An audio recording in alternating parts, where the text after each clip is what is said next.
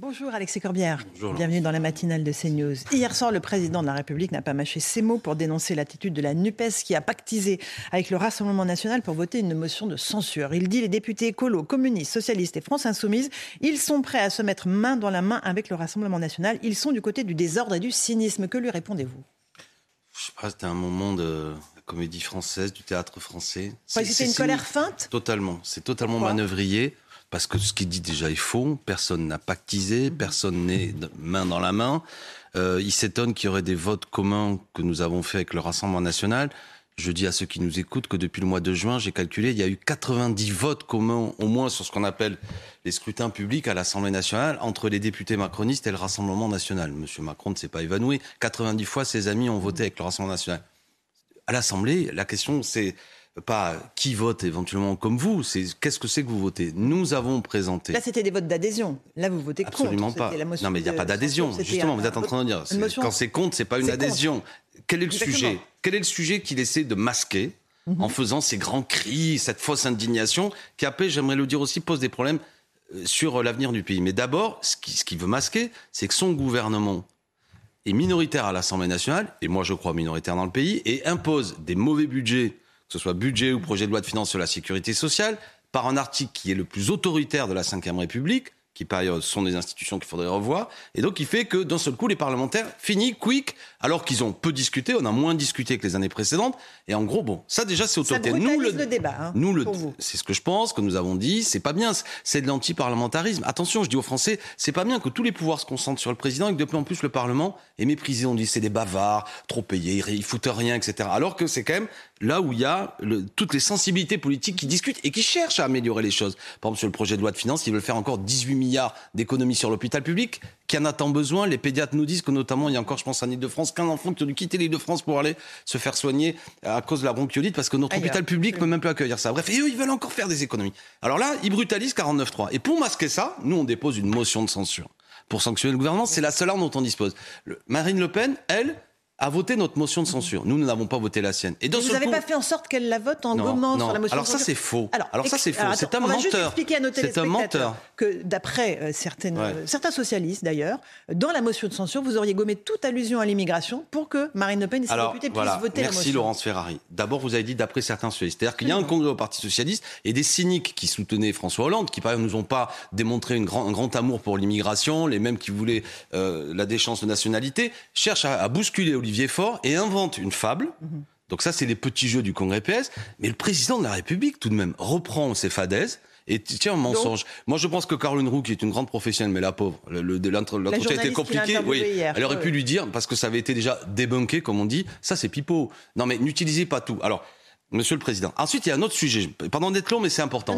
C'est que c'est la première fois. Vous dites qu'il n'y a pas eu de, de, tactique de la part de la France insoumise de gommer le mot immigration pour que le Rassemblement national. personne n'a proposé un amendement où il y avait le mot immigration, ou même j'ai entendu les bienfaits de l'immigration. Tout ça est bidon. Après, il y a eu un débat. Nous, au point de départ, on était plutôt pour qu'elle soit relativement courte. Nos amis, c'est-à-dire ceux de la Nupes, étaient pour qu'elle soit plus identitaire. Et le texte était quand même relativement long. On a parlé social, écologie, démocratie, etc.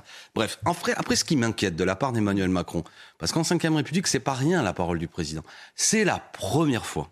Même M. Sarkozy, même M. Chirac, qui sont des adversaires politiques de, de mes idées, n'avaient jamais fait ce qu'il est en train de faire, mettre un signe égal entre ce que nous représentons et, l'extrême droite. Et en gros, de dire ils sont main dans la main, ce qui est faux. Ça, c'est fou. C'est fou. Il est en train de pulvériser déjà le paysage politique traditionnel. Il ment aux Français. Il est d'un cynisme total. Il banalise Madame Le Pen.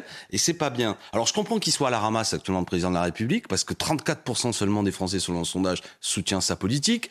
On voit bien qu'il est minoritaire à l'Assemblée nationale. Il est élu au second tour essentiellement sur un rejet de Madame Le Pen. Je rappelle que le même qui nous gifle et qui nous insulte était bien content de s'adresser au second tour de l'élection présidentielle, aux gens comme moi, aux électeurs de Mélenchon, pour dire regardez bien, même si j'ai des accords tout de même face à Madame Le Pen. Bref, c'est un cynique, et je pense qu'il en paiera le prix politique, parce que ça agace. Parce qu'en plus, hier soir, au-delà de tout, euh, là aussi, Dans les urnes, vous voulez dire payer oui, le prix Oui, oui, oui, mais ça se passe. le paiera prix politique. Il le paiera oui, mais en tout cas, c'est député ou c'est. Bien sûr, je, je pense que ça va continuer à aggraver la crise.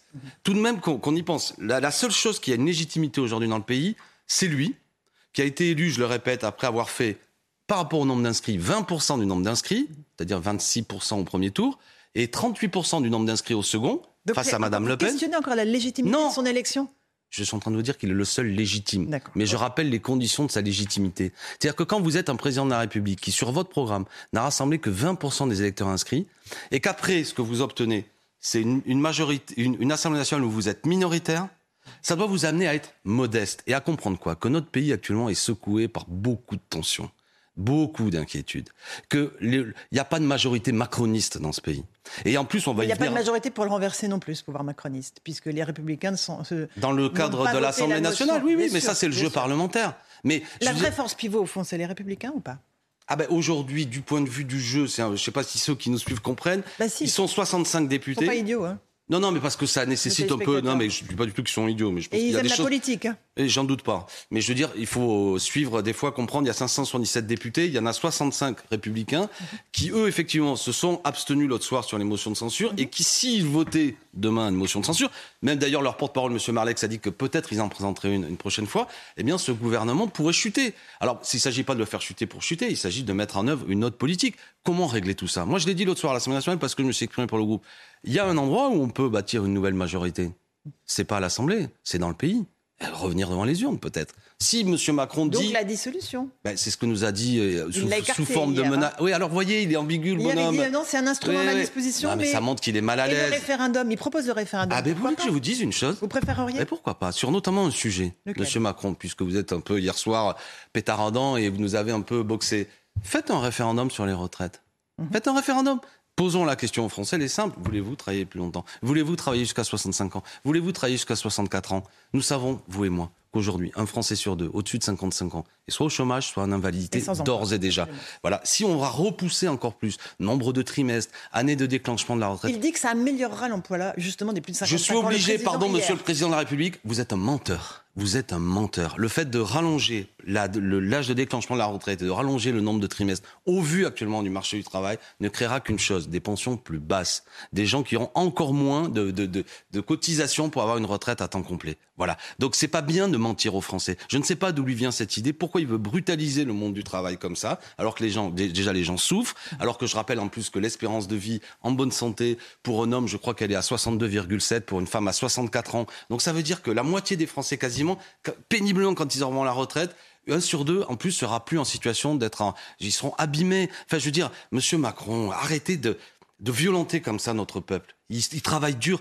Et autre chose, quand il nous attaque, il dit que nous ne serons pas du côté du mérite et du travail. Mais enfin, il dit, je, voilà, je, suis le, j'aime la France du travail et du mérite. Et moi aussi, j'adore la France du travail.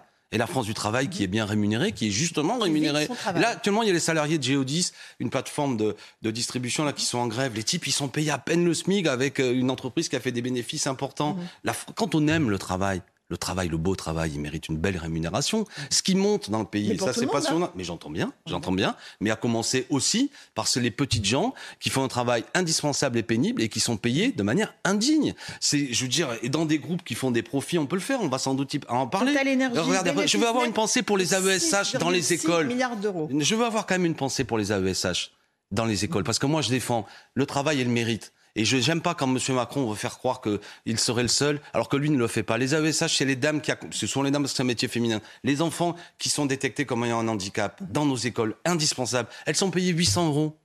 800 euros, 900 euros en général. Il faut vraiment que des comptes. Mm. Bon, ça c'est indigne. Donc payez les gens qui, qui font des travaux indispensables, les métiers du lien, ceux qui travaillent pour nos anciens, pour nos enfants. Donc c'est un cynique. C'est lui le cynique. C'est lui qui fait du désordre. Parce que le désordre, pardon, je sais pas si, d'ailleurs moi je le regrette, mais euh, Monsieur Macron, c'est pas Mélenchon qui dirige le pays. Le désordre actuel, chômage de masse, société sous tension, aucune inaction climatique. Insécurité. C'est Insécurité Insécurité sociale, insécurité tout court. Insécurité des biens. tout court, absolument. Bien sûr. Euh, des, des, affaires Et moi, je suis pas responsable de ça. Des affaires ignobles mm-hmm. qui nous ont tous bouleversés, de manière générale quand on est citoyen et en particulier quand on est père et mère de famille. C'est ignoble ce qui a eu lieu. Euh, tout le monde voit bien que je pense notamment à l'affaire Lola. bon, mais, mais cette insécurité qui est là dans le pays, des violences faites aux personnes, je veux dire, c'est dû à, beaucoup de choses, à une dégradation du lien social, sans aucun doute, à peut-être parfois la police qui n'a pas toujours les moyens de bien travailler, à une justice qui est saturée, à des gens aussi qui sont euh, dans des, euh, dans des troubles psychiques, euh, qui sont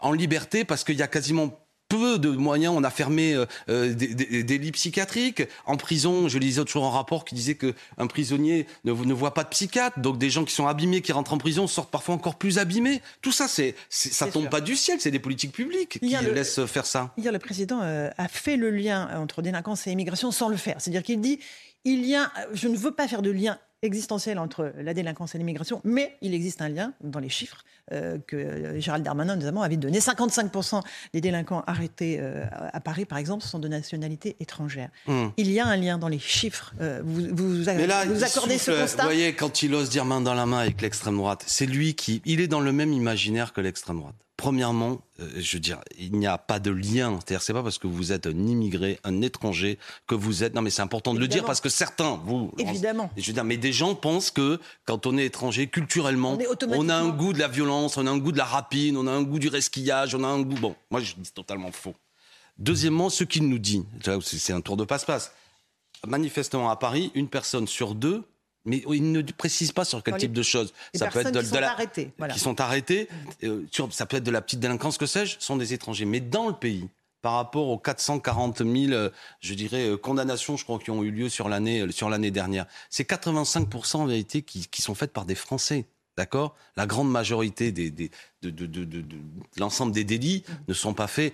Donc, donc, ils jouent sur les chiffres. Et puis, de toute manière, après, on peut cibler aussi sur le fait que, euh, peut-être à Paris, ceux qui sont arrêtés, il y a peut-être aussi, c'est un homme euh, souvent isolé, etc placé en situation sociale difficile, qui de facto, mécaniquement, en raison de ses conditions sociales, est plus amené à faire un délit que quelqu'un. Donc vous, vous, êtes en train de dire que c'est normal, quand on est un immigré euh, isolé à Paris, on puisse euh, commettre de la délinquance Non, c'est pas ça que je suis en train de dire. Je dis que quand vous, êtes en situation. En fait. ah ben, ce que je trouve, à mon avis, quand vous placez quelqu'un en situation extrêmement difficile, il est plus amené à faire euh, toute une série de chapardages ou de vols, ce qui n'est pas, ce qui est pas tolérable. Non, ce que je la faute de notre société française. Moi, je pense, comme Victor Hugo, que si vous voulez combattre le crime, il faut euh, rendre plus de justice. D'accord? Il ne faut pas réguler l'immigration pour accueillir et bah là, vous, alors, correctement bah là, vous refaites, vous refaites le lien. Il faut, vous refaites un lien. Quel est le rapport mieux intégrer ceux qu'on accueille. Mais bien sûr, évidemment. Qu'est-ce que ça veut dire intégrer? Moi, je suis profondément républicain. Je connais un outil d'intégration, l'école. Je connais un autre outil d'intégration, le, travail. voilà. Donc, euh, effectivement, vous savez, beaucoup de gens, notamment qui sont parfois des étrangers, font des boulots qui sont indispensables. Régularisons tous les gens qui travaillent, donnons-leur un statut, sortons-leur de situations difficiles. Et puis, notre école publique, qu'elle arrête d'être différente selon qu'elle soit dans mon département, en Seine-Saint-Denis, ou quand un professeur absent n'est pas remplacé, ou les classes montent à 30, 32, 34 élèves, etc plutôt que des établissements cossus à Paris, voire même que les gens qui ont des moyens mettent leurs enfants dans le privé mm. pour essayer d'aujourd'hui de les contourner. Vôtres sont dans le public? Pardon? Les vôtres sont dans évidemment, le public. Évidemment, moi vous savez, je suis prof euh, de de l'éducation nationale, évidemment qu'ils sont dans le public, mais y compris par moments, vous savez, il y a une telle dégradation, pourtant j'ai la passion de l'école publique, que je connais des parents qui mettent leurs enfants dans le privé. Et vous les comprenez bah, À la fois, j'essaie de discuter avec eux, mais je comprends qu'on veut le meilleur pour ses enfants. Vous pouvez prendre, donc ceux qui ont les moyens le font. Mais euh, on s'éloigne de, notre sujet. Mais, mais c'est notre sujet. Non, mais pour revenir à Emmanuel Macron, au-delà de tous ces aspects, qu'est-ce qu'il a annoncé au fait hier soir pour les gens? Mhm. Qu'est-ce qu'il a annoncé? La retraite peut-être à 64 ans. Ah oui, une brutalisation. De 65, on pourrait peut-être passer à 64 ans si les syndicats sont d'accord. Une aggravation de la situation sociale. Et après, vous avez bien raison de dire, si les syndicats sont d'accord, j'informe M. Macron, tous les syndicats sont contre. Donc euh, tous, on, tous même la CFDT. À, ma connaissance, pour l'instant, tout le monde est contre. Unanimité, d'un certain point de vue. Moi, qui aime l'unité des organisations mm. syndicales, on pourrait remercier M. Macron. Tout le monde est contre lui.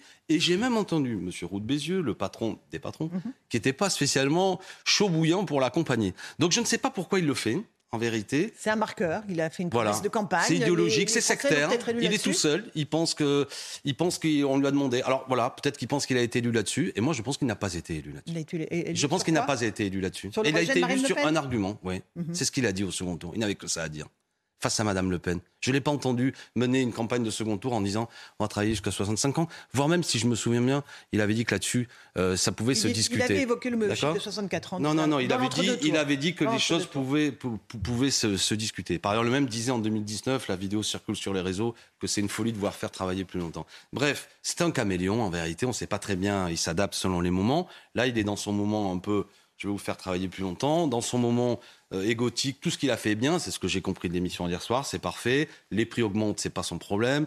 Je veux dire, regardez. Les salaires ne seront pas indexés sur l'inflation. Juste, juste, un détail, comme nous disait une personne qui travaille avec moi. L'huile a pris 130% d'augmentation. Lui? L'huile. Ah, l'huile, pardon. L'huile, pardon, excusez-moi. vous parlez du président Macron. Non, non, je ne me permettrai pas de. Mm. Le champagne, 1,3% d'augmentation. Mm-hmm. Ce que je veux dire par ce chiffre-là, c'est que c'est les produits qu'utilisent les plus courants, que les gens les plus modestes euh, achètent qui ont augmenté le plus. Par contre, il y a. On n'achète pas facilement du champagne quand on est payé au SMIC. Euh, l'augmentation des prix n'est pas exactement la même. Donc il faut bloquer les prix de première nécessité de ce que nous avons dit. D'accord. Je sais, mais ça, ça, serait un cercle il qui il alimenterait. L'avait fait l'occasion de la crise du Covid sur les masques. Par exemple. Il avait bloqué le prix des masques. Quand il y a un moment de crise, quand il y a un moment de crise, il faut le faire. Deuxièmement, il faut convoquer une conférence salariale pour mettre un peu autour d'une table, notamment les patrons qui le peuvent, pour qu'il y ait des augmentations de salaire. Parce que c'est lui qui va créer le désordre. Le désordre, c'est lui. Le désordre, c'est Macron. Le cynique, c'est Macron.